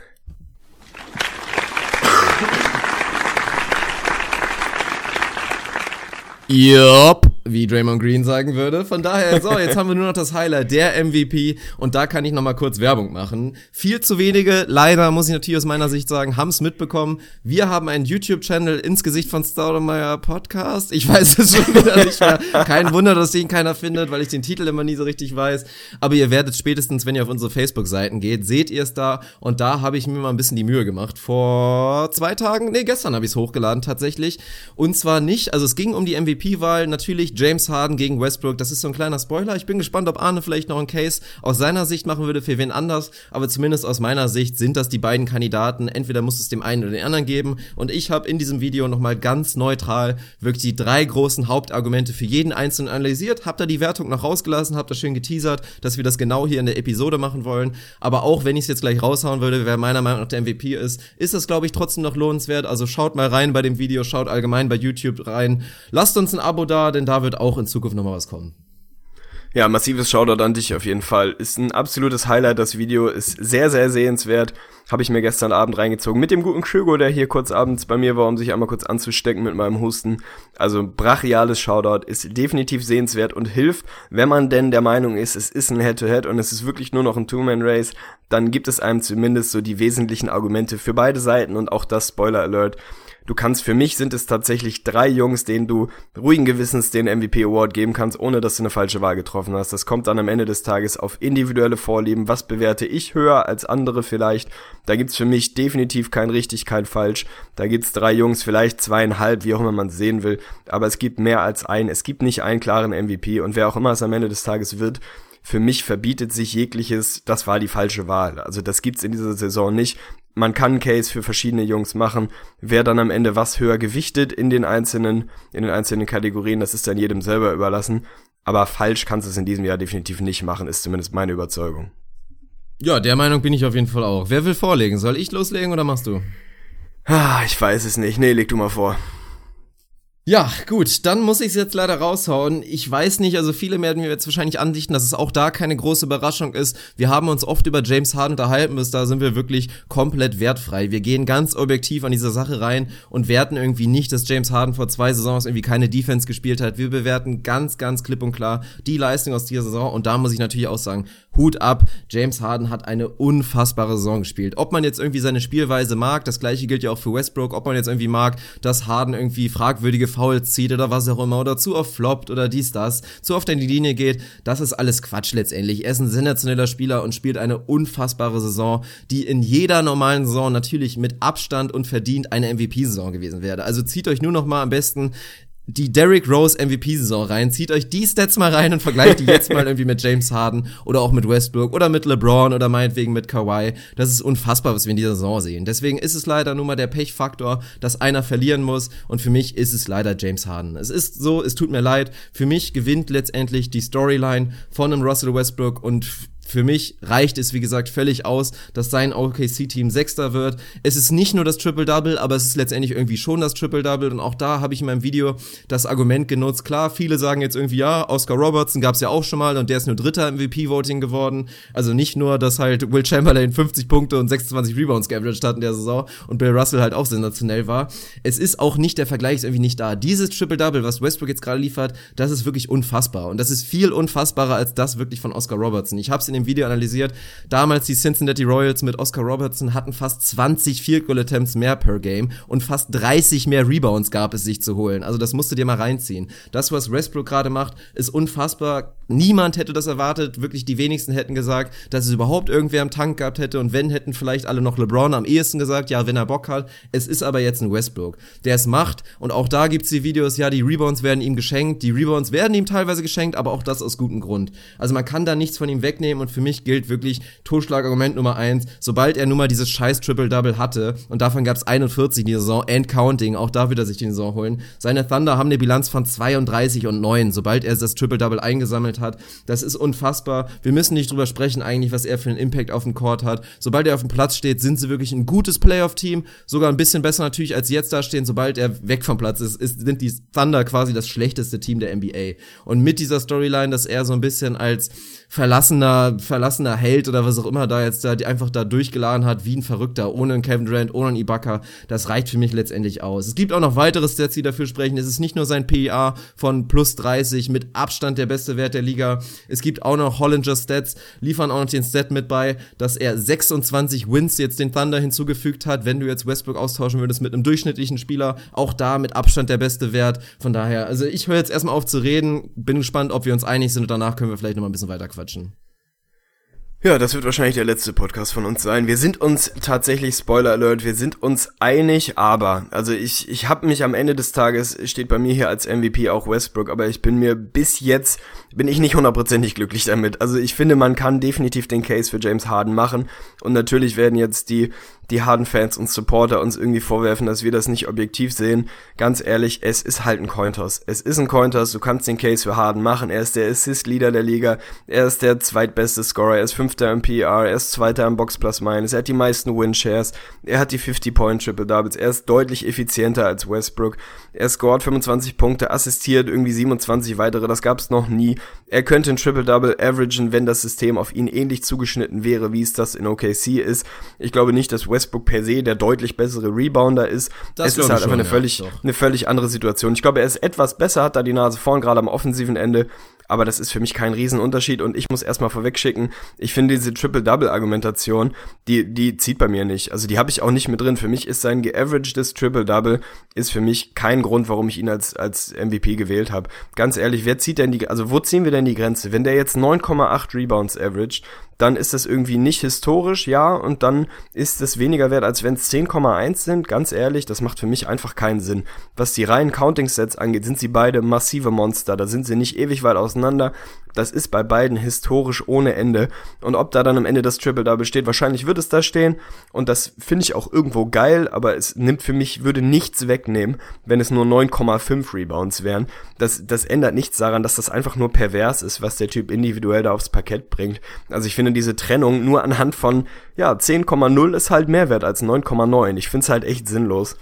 Insofern Triple-Double ist für mich tatsächlich kein Faktor, warum ich mich am Ende für ihn entschieden habe. Er hat das beste PA der Liga, du hast es gesagt, er hat das mit Abstand beste Box Plus meines. Er macht sein Team einfach unfassbar viel besser. Was für mich dann am Ende des Tages tatsächlich den Ausschlag gegeben hat, ist die Clutch-Performance. Also ich habe hier so ein bisschen mehr oder weniger plakativ stehen.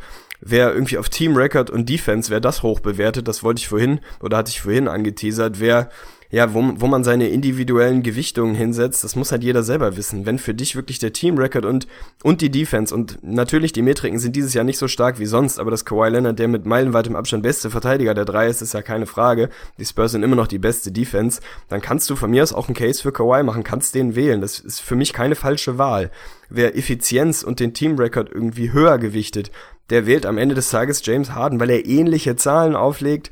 Natürlich spielt er auch mehr Minuten, auch das muss man irgendwie mit, mit einfaktorieren. Aber wie gesagt, die Counting Stats, Triple-Double oder nicht, das ist, das ist für mich egal, ob ich 30 Punkte score oder 28,5. Da mache ich, da ziehe ich keine Grenze. Also für mich wäre Effizienz sehr, sehr hoch bewertet in dem Fall und den Team Record, der Nummer 8 Wins besser ist als der der OKC, der kann James Harden wählen und macht damit nichts falsch. Wer Teamqualität, also das Thema, wie gut sind die Mitspieler, wer die Narrative, die du eben angesprochen hast und wer vor allem die Klatsch-Performance hoch bewertet, und die Klatsch-Performance ist dann das, was bei mir den Ausschlag gegeben hat, der landet am Ende des Tages bei Westbrook. Er ist der mit Abstand beste Klatsch-Player der Liga. Was der da gerade in den letzten Wochen nochmal rausgehauen hat, ist einfach unfassbar. Also der trägt sein Team zu Wins. Du hast die Stats mit den Triple Doubles angesprochen. Es sind nicht irgendwie leere Stats. Insofern, für mich ist der Case dann am Ende stark genug für Westbrook. Für mich ist es die Clutch-Performance, die den Ausschlag gibt. Ich kann nur, das muss ich auch offen dazu sagen, ich habe lange, lange versucht, den Kawhi-Case so stark wie möglich zu machen, um ihn wählen zu können. Am Ende reicht es, es, es reicht nicht ganz. Er ist Dritter in PRA, Dritter in Win-Shares. Er hat ja das zweitbeste Team der Liga unter sich, ist da der klar beste Spieler. Du kannst definitiv einen Case für ihn machen. Für mich reicht es dann leider, muss ich sagen. Ich hätte ihn gerne gewählt. Es reicht leider Gottes am Ende nicht für Kawhi. Die Argumentation, die immer wieder kommt und die sehe ich irgendwo, Sie sind aktuell die Thunder nur das zehntbeste Team der Liga. Das ist nicht besonders prall. Also für mich ist da aber tatsächlich das Totschlagargument, das was du vorhin genannt hast. Wenn er auf dem Platz steht, dann sind sie ein gutes Team.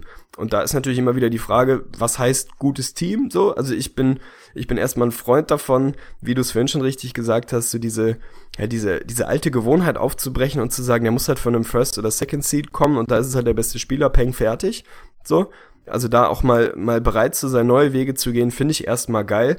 Für mich ist das so ein bisschen eine schwammige Grenze. Für mich muss der MVP von einem guten Team kommen. Jetzt kann man, kann man streiten, was ein gutes Team ist. Also ich finde nach wie vor, dass Anthony Davis dieses Jahr kein MVP werden darf. Egal wie gut er individuell unterwegs ist, wenn sein Team so scheiße ist, klar die Playoffs verpasst, dann kannst du für mich nach wie vor kein MVP sein. Das, das verbietet sich irgendwo. Aber sie sind, wenn er auf dem Platz ist, die OKC sind ein gutes Team. Sie sind kein Spitzenteam, aber sie sind ein gutes Team, wenn er auf dem Platz ist. Und das reicht mir am Ende des Tages. Er bringt sie in die Playoffs. Das ist eine One-Man-Show.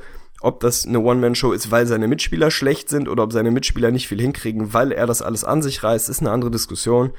Aber meine MVP, und damit sind wir uns sechsmal einig, es tut mir, es tut mir fürchterlich weh, aber es ist so, es ist auch bei mir, ist es am Ende Russell Westbrook. Ach man, das ist ja unglaublich. Aber dann sind es tatsächlich die ins Gesicht von Staudemeyer Final ja, Awards. Das hat doch irgendwie auch passiert. was Charmantes. Also ich hoffe, ihr könnt uns das verzeihen, dass wir uns einig sind. Aber ja, du sprichst die ganz wichtigen Sachen an. Was die Klatsch-Performance angeht, da habe ich jetzt eben nicht drüber geredet, aber das war natürlich auch in meinem Video eigentlich im Prinzip das Totschlagargument. Er ist definitiv der beste Klatschspieler der Liga. Und ich glaube auch, also nicht nur für meinen Award, sondern ich glaube auch, dass er sich für den tatsächlichen Award es geschafft hat, durch wirklich diese Signature-Performances, die er da hatte, sei es jetzt gegen die Dallas Mavericks, als er wirklich diesen 14-0 Run am Ende da komplett alleine gemacht hat. Oder sei es gegen die Magic, bei seiner Rekordnacht, was das 57-Punkte-Triple-Double angeht. Das waren Spiele, die waren weg, verdammt nochmal. Und dieser Typ hat einfach sein komplettes Team sich auf den Rücken geschnallt und hat die da irgendwie zum Sieg gebumst. Also das ist unfassbar. Und das hat ein James Harden halt nicht geschafft. Auch der hatte seine Signature-Games mit wahnsinnigen Triple-Doubles. Aber wenn du da an die Clutch-Stats wirklich ranguckst, das ist leider so ein bisschen das Ding bei James Harden, was du halt auch leider so ein bisschen über seine komplette Karriere verfolgen kannst. Also beziehungsweise das eine MVP-Year, als er, als er gegen Stephen Curry verloren hat, da war es ein bisschen anders. Aber so dieses wirklich in den entscheidenden Momenten, da versteckt er sich ab und zu mal ganz gerne. Das ist jetzt nicht der entscheidende Faktor. Was für mich der absolut entscheidende Faktor war, wieder, da sind wir bei der Wortbedeutung, Most Valuable Player, verdammt nochmal. Und wenn ich es vergleiche, dann ist es zwar undankbar, weil James Harden wird wahrscheinlich dafür bestraft, dass er halt einfach in einem besseren Team spielt und in einem funktionalen normalen Team steht. Aber wer ist wertvoller für sein Team? Westbrook oder Harden? Das ist natürlich ganz klar Westbrook. Und auch da, ich bin absolut bei dir. Wenn man jetzt sagt, Westbrook spielt halt, wir wissen alle, es ist kein gutes Team. Die haben irgendwie 40 Wins, 38, 39 und er legt genau die gleichen Stats auf. Dann ist es für mich ein bisschen was anderes. Aber so, sie haben overachieved, sie, definitiv, sie haben die Erwartungen übertroffen. Wir waren ja noch mit die Ausnahme. Wir haben sie, glaube ich, tatsächlich genau an 6 gerankt. Auch ungefähr so in dieser Range, 43 bis 45 Wins. Und wir waren damit die Ausnahme. Ausnahme. Also die wenigsten hätten diesen Thunder wirklich jetzt 45 Wins and counting zugetraut. Und dass das jetzt wirklich geklappt hat in Verbindung mit diesen unfassbaren Stats, das ist für mich der MVP-Case. Ja, so ist es am Ende des Tages. Wie gesagt, ich habe versucht, den Case für Kawhi zu machen. Man kann ihn für Harden machen. Wie gesagt, es gibt kein richtig, kein falsch. Für mich ist es am Ende auch Westbrook. Will von dir aber am Ende nochmal wissen, du würdest auch davon ausgehen, dass es Westbrook wird? Tatsächlich? Fragezeichen?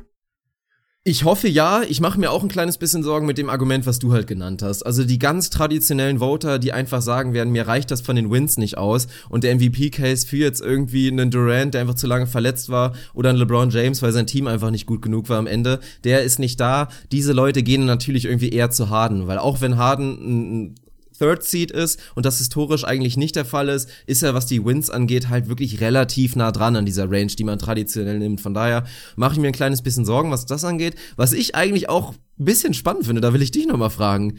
macht nicht irgendwie Stephen Curry jetzt auch nochmal in letzter ja. Zeit so ein ganz Mini-Case? Oh, ja. Wenn du, also wenn du jetzt wirklich ein traditioneller Voter bist und sagst, für mich, ich muss das beste Team der Liga belohnen und da kommt der MVP her, dann ist es doch Stephen Curry inzwischen, weil er zeigt einfach, dass es bei ihm nicht irgendwie eine Verschlechterung war oder irgendwas oder ein Schritt zurück. Es ist natürlich einfach wieder Opportunity und Rolle im Team. Und wir sehen jetzt gerade, wie unfassbar gut Curry wieder sein kann, wenn er seinen alten Basketball spielt, den er natürlich nur spielen kann, wenn nicht Kevin Durant neben ihm spielt. Also es ist ein Kompromiss gewesen, aber ich finde auch da ist relativ spannend, dass Curry jetzt nochmal so ganz, ganz spät einen kleinen Push macht und ich bin gespannt, wie weit nach oben ihn das noch katapultieren wird in den, in den Ergebnissen.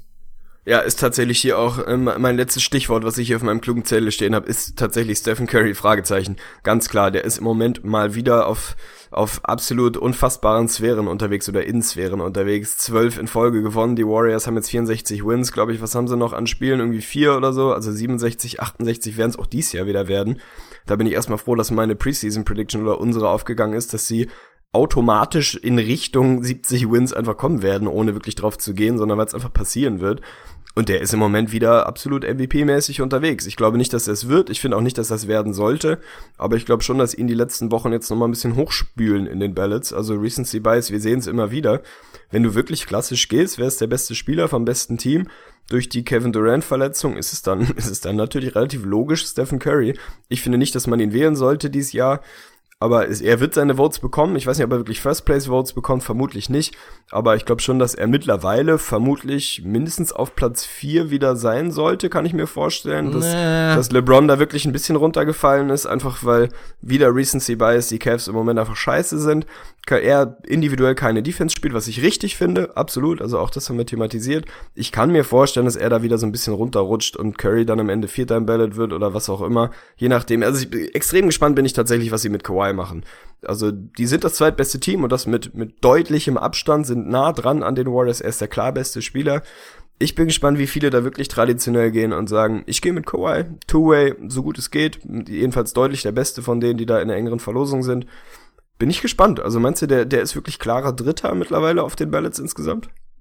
Also ich sehe es ja persönlich anders. Also ich bin da auch, deswegen, du erwähnst gerade Platz 4 Stephen Curry, ich sehe LeBron James Saison immer noch wesentlich stärker. Und auch da ist das für mich immer wieder so ein kleines falsches Argument, jetzt damit zu kommen, ja, Kevin Love All-Star, Kyrie Irving All-Star und so viel Hilfe. Aber wir sehen ja immer wieder, wie schlecht dieses Team eigentlich ohne LeBron James ist. Und dass das so ein bisschen dass es einfach falsch ist zu sagen, ja, die haben doch Kyrie und Kevin Love, lass die beiden mal nur mit den Cavs spielen und wir sehen auf einmal, wie gut das Team ist und dass wir da jetzt irgendwie diese individuell dann doch starke Saison von LeBron James jetzt niedriger ranken wollen, nur weil irgendwie der Teamerfolg nicht da ist, weiß ich auch nicht, ob das irgendwie so konsequent ist, weil individuell seine Saison wirklich Career Highs, Career Highs, Rebounds, Assists und das als 32-Jähriger. Ansonsten auch wirklich absolut stabile Saisons, was seine Wurfeffizienz angeht. Man kann einen Case dafür machen, dass das wahrscheinlich vielleicht eine Top-3-Saison in seiner kompletten Karriere ist, Top 5 definitiv und das mit 32 Jahren. Und auch mit der Defensive, das habe ich ja auch zugegeben.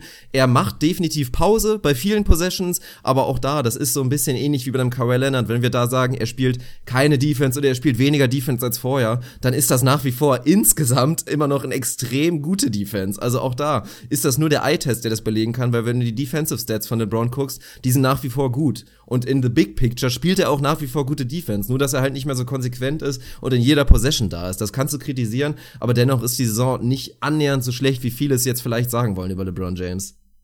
Da bin ich dabei. Ich finde mittlerweile, dass, dass der Case für ihn als MVP wirklich in dieser Saison mit der Konkurrenz nicht mehr gut genug ist. Also noch vor drei, vier Wochen hätte ich gesagt, du kannst ihn absolut wählen, dass er individuell vor allem offensiv eine, ja, Top 3 mache ich ein Löckchen dahinter, Saison seiner Karriere spielt und das ist ja bei seiner Karriere, ist das schon einiges wert es sind halt am Ende des Tages nur 50 Wins. Sie sind gerade irgendwie das fünftbeste Team der Liga, irgendwie so. Und wenn du halt einen Westbrook hast, der was ähnliches macht, der ähnlich elementar essentiell für sein Team ist, der die von alleine trägt, der so ein bisschen ähnlich wie LeBron einfach komplett übernimmt und sagt, gib mir den Ball und verzieht euch, ich mach, ich mach hier alles. Und das auf, auf dem Niveau, dann gerade den individuellen Vergleich, da wird's dann für mich tatsächlich schwierig, den Case für LeBron zu machen, dass er der beste Spieler der Liga ist, da müssen wir nicht drüber sprechen aber den Award dann immer ihm zu geben, dann kannst du den Coach of the Year auch immer Pop zu geben, kannst du die ganze, äh, ganze Geschichte irgendwo sparen. Er wird seine Votes bekommen und das vollkommen zurecht, spielt eine super überragende Saison, also da müssen wir nicht drüber sprechen. In der Spitze reicht's für mich nicht, um wirklich noch ein echter Kandidat als MVP zu sein, da ist es dann am Ende tatsächlich der Cointoss zwischen Harden und Westbrook. Wir haben uns auf Westbrook festgelegt. Wir haben die IGVS Awards gekürt, aus Versehen tatsächlich. Wir haben nicht vorher drüber gesprochen, wir sind uns einig. Ich weiß nicht, ob ich es gut oder schlecht finde. Vielleicht machen wir ein schönes Bildchen, einen schönen Post draus. Jetzt haben wir offiziell unsere Awards hier irgendwo vergeben. Ja, schade. Keine Kontroverse, nicht genug jedenfalls, aber so ist es halt manchmal. Ja gut, manche werden sich vielleicht darüber ärgern. Ich bin sehr zufrieden damit. Also ich fand das sehr schön, finde es schön, dass wir uns einig sind. Ich finde, es waren für jeden wirklich ein absoluter nachvollziehbar und stabiler Case. Klar, was die richtige MVP-Wahl äh, angeht, da werden natürlich die letzten Spiele irgendwie noch ein bisschen mitentscheiden. Nur wird die Storyline für Westbrook jetzt eigentlich immer größer. Er hat jetzt noch fünf Partien, um halt diesen uralt Triple-Double-Rekord von, von Oscar Robertson zu knacken. 41 Triple-Doubles in der Saison. Muss mich ja auch nochmal auf der Zunge zergehen lassen. 41 Triple-Doubles. also, dass du wirklich in mehr Spielen ein Triple-Double hast, als halt nicht, ist halt wirklich unfassbar. Und deswegen glaube ich, dass es so weitergehen wird. Harden hat er jetzt schon eine Verletzungspause bekommen, ist ja wohl auch angeschlagen. Von daher, wenn der jetzt noch weiter resten wird, glaube ich, dass das dann doch irgendwie ein bisschen die Vorentscheidung sein könnte. Aber wir sind sehr gespannt. Wir werden natürlich drüber quatschen, sobald die offiziellen Awards kommen. Dann werden wir auch nochmal zurückblicken und werden auch nochmal wirklich auf unsere Preseason Awards gucken, was wir da getippt haben und schauen, wo wir richtig lagen. Wir haben das ja schon minimal oh, geteasert teilweise, was wir so für Awards hatten. Ich erinnere nochmal kurz an Buddy Hield bei dir. ich wollte sagen, ich weiß gar nicht mehr, wen ich überall genommen habe. Nee, ich bin oh. mir auch nicht mehr ganz sicher, gerade beim Coach of the Year, aber ich weiß auch beim Rookie of the Year liegen wir jetzt ja tatsächlich beide daneben. Ich hatte Embiid, du hattest Buddy Hield. Nur um das nochmal kurz zu teasern, also das werden wir dann auch nochmal machen, sobald die richtigen Awards kommen. Und ansonsten würde ich sagen, hat's mir riesig gefallen. Wir müssen noch den kurz den Applaus machen für Westbrook. Allerdings, Absolut ich muss verdient. auch husten. Ja, sehr gut, dann hauen wir jetzt mal raus.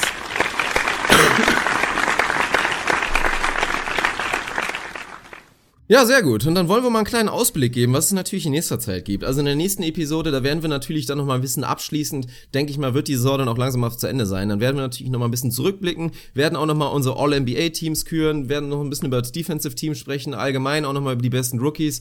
Und dann sind natürlich die Playoffs da. Und da können wir direkt mal den Ausblick geben. Es gab in letzter Zeit vereinzelte Kritik, die natürlich darauf aufmerksam gemacht haben, dass wir nicht mehr ganz so oft geliefert haben, wie wir es vielleicht über andere Monate gemacht haben. Aber auch das wir müssen es jetzt nicht nochmal erklären, wir haben es jetzt wirklich schon mehrmals erklärt, woran das liegt und haben auch schon mehrmals versprochen, dass sich das bald wieder ändern wird. Gerade Arne wird demnächst wieder mehr Zeit haben für den Podcast und spätestens zu den Playoffs werden wir euch dann fast schon wieder nerven, glaube ich, mit unserer Frequenz, weil da wird definitiv zweimal die Woche was kommen, eventuell sogar öfter und da freuen wir uns riesig drauf.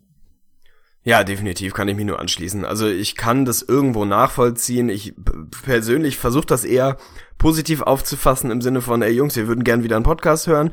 Es kommt mittlerweile tatsächlich vereinzelt auch eher so ein bisschen destruktive Kritik, die, ja, also, äh, ja, ich, ich möchte eigentlich gar nicht so ewig viel zu sagen. Also ich glaube, äh, die Zahlen sprechen eigentlich für sich. Wir haben in 15 Monaten irgendwie 100 20, 125 Podcasts rausgehauen, haben teilweise zwei, dreimal die Woche geliefert und ist ja auch nicht so, als würden wir das jetzt nur noch einmal im Monat machen. Es ist eine Phase der Saison, in der es einfach etwas weniger Material gibt. Wir persönlich legen dann vielleicht den Fokus eher ein Stück weit auf Qualität als auf Quantität. Natürlich können wir das, was wir besprechen, auch irgendwie aufsplitten und zwei 30 Minuten Podcast machen, aber das ist halt irgendwie nicht, nicht das, was wir für richtig empfinden. Es fließt wahnsinnig viel Zeit und Vorbereitung und Nachbereitung in jeden Podcast und in alles, was wir an Content so raushauen. Und mittlerweile ist es ja nicht mehr nur der Podcast, auch wenn der nach wie vor das absolute Zentrum ist und auch bleiben soll und bleiben wird.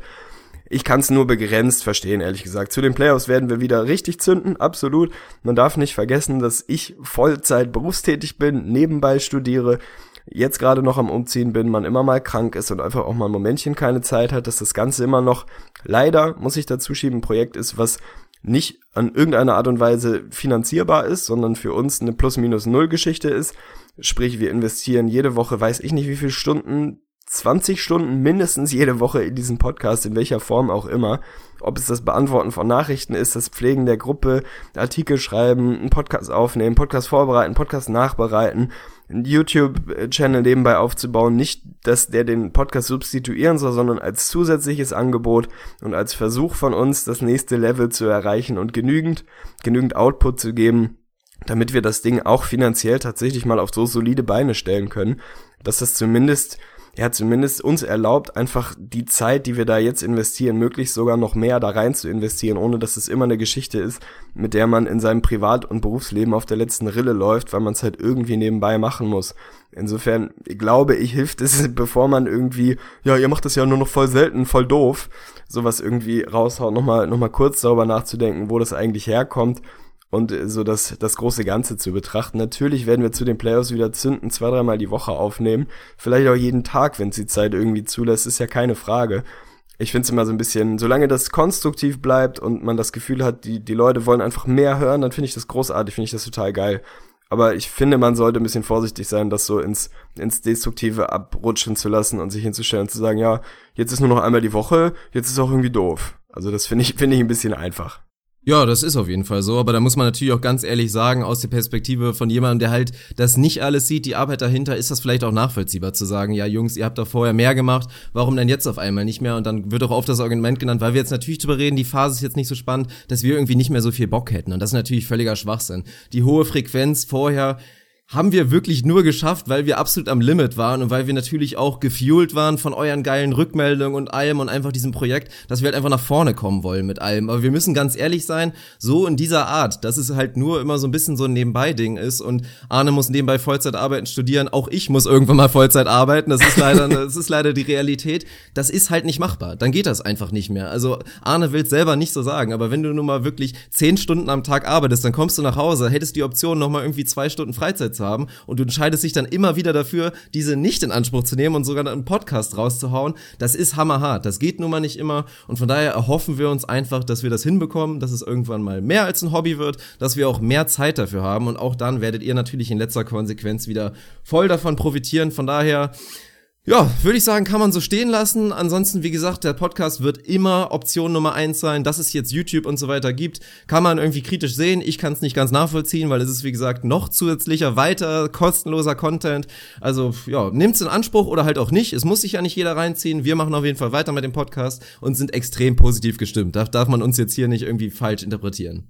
Ja, um Gottes Willen, also das wollte ich nicht durchschimmern lassen. Das ganze Ding ist immer noch sensationell. Wir kriegen immer noch zu 98 Prozent überragendes Feedback und das finde ich einfach, einfach großartig, wie weit wir schon gekommen sind in der Zeit, in der wir das jetzt machen.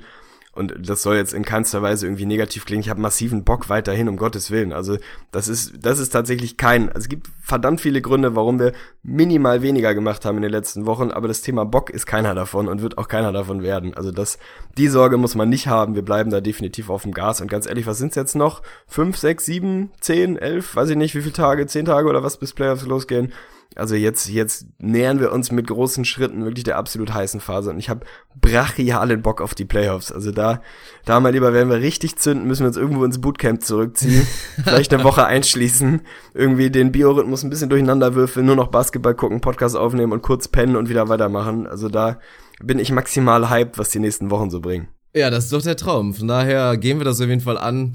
Ja, würde ich sagen, ansonsten bedanke ich mich bei dir, dass du trotz wirklich deines kritischen gesundheitlichen Zustands hier so stabil abgeliefert hast, dass wir mal wieder eine Episode raushauen konnten.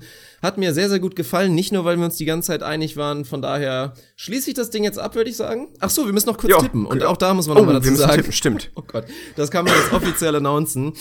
Wir suchen auch heute wird's ein bisschen spannend, weil wir haben ja auch da leider ein bisschen geschludert. Den Februar habe ich verloren, also ich bin offiziell der Tippspielverlierer ja. des, des Monats Februar. Dementsprechend suchen wir natürlich auch noch eine Tippspielbestrafung. Da werden wir in unserer Talkgruppe bei Facebook, da wird das natürlich wieder, werden Vorschläge gesammelt und da wird dann auch abgestimmt. Der März steht tatsächlich noch aus, weil es ein Unentschieden war. Es ist 5-5 ausgegangen, es war eine kleine Sample Size, von daher würde ich vorschlagen, wir tippen jetzt das erste Mal für den April, nehmen aber auch gleichzeitig jetzt diesen Tippspieltag als Tiebreaker für den März. März.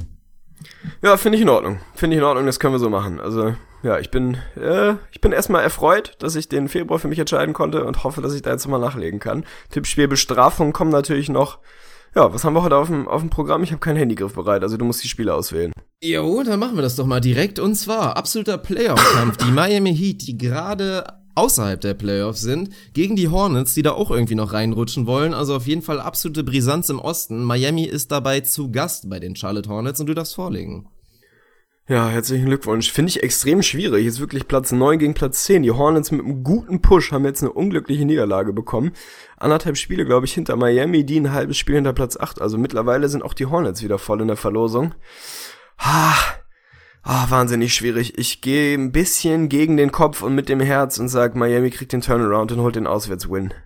Das freut mich, weil ich würde da tatsächlich mit dem Kopf gehen und habe da so ein bisschen das Gefühl, dass die Hornets das schaffen werden. Ja, und tatsächlich habe ich auch noch ein relativ gutes Gefühl, dass die Hornets da echt irgendwie noch reinrutschen. Also da stehe ich mhm. natürlich auch zu deinen Bulls, aber gut, vielleicht kommen wir da, kommen wir wann anders Nein, kommen wir nicht. Nochmal drauf. gut, machen wir weiter mit dem zweiten Spiel. Auch das nicht weniger spannend. Absolutes Playoff-Duell natürlich im Westen. Die Memphis Grizzlies haben noch mal die Chance, an die Thunder heranzukommen und Westbrook steht natürlich jetzt vor seiner Rekordnacht. Also könnte heute Nacht wirklich diesen monumentalen Rekord von Oscar Robertson brechen ist zu Gast bei den Memphis Grizzlies und ich lege vor, ja, und ich glaube, er packt das. Also Westbrook Triple-Double ist auf jeden Fall gebucht, das wird er packen und ich denke, dass auch der nächste Win dabei herausspringen wird. Von daher die Thunder gewinnen, meiner Meinung nach.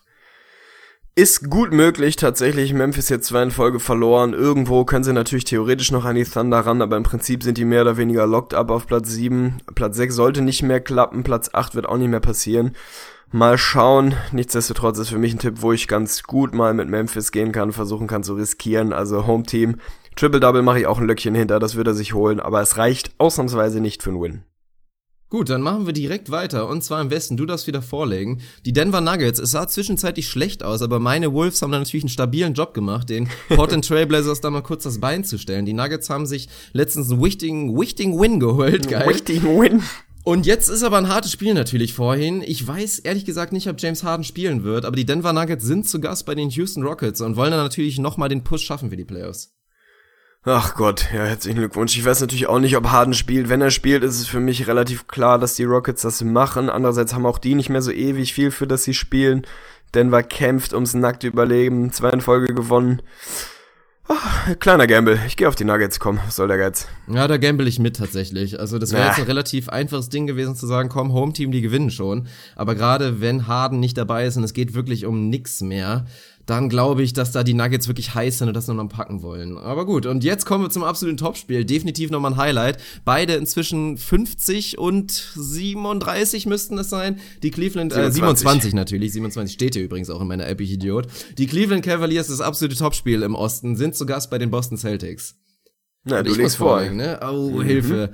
Ja, ich glaube, also da gehe ich natürlich mit LeBron James. Man hat jetzt gemerkt, auch der lädt jetzt wirklich nochmal komplett durch die letzten Spiele. Der will sich die Blöße nicht geben, auch wenn heute natürlich interessanterweise in unserer Gruppe völlig zu Recht schon mal Diskussion aufgebracht wurde, dass es für die Cavs eventuell wirklich entspannter und einfacher sein könnte, wenn sie einfach Zweiter werden. Also das Bracket unten sieht deutlich entspannter aus, da musst du potenziell wahrscheinlich nur an den Raptors irgendwie vorbeikommen und dann hast du einen relativ einfachen Weg. Von daher, ich glaube trotzdem, dass LeBron James einfach als Statement diesen ersten Platz trotzdem haben will. Der hat keinen Bock auf die Diskussion Situation und ich denke, die werden sich das Duell auch schnappen da in Boston. Ah, ich fürchte das eigentlich auch. LeBron in Boston ist ja auch immer wieder so eine Storyline für sich. Throwback. Es ist das Topspiel. Ach, Mann, ey.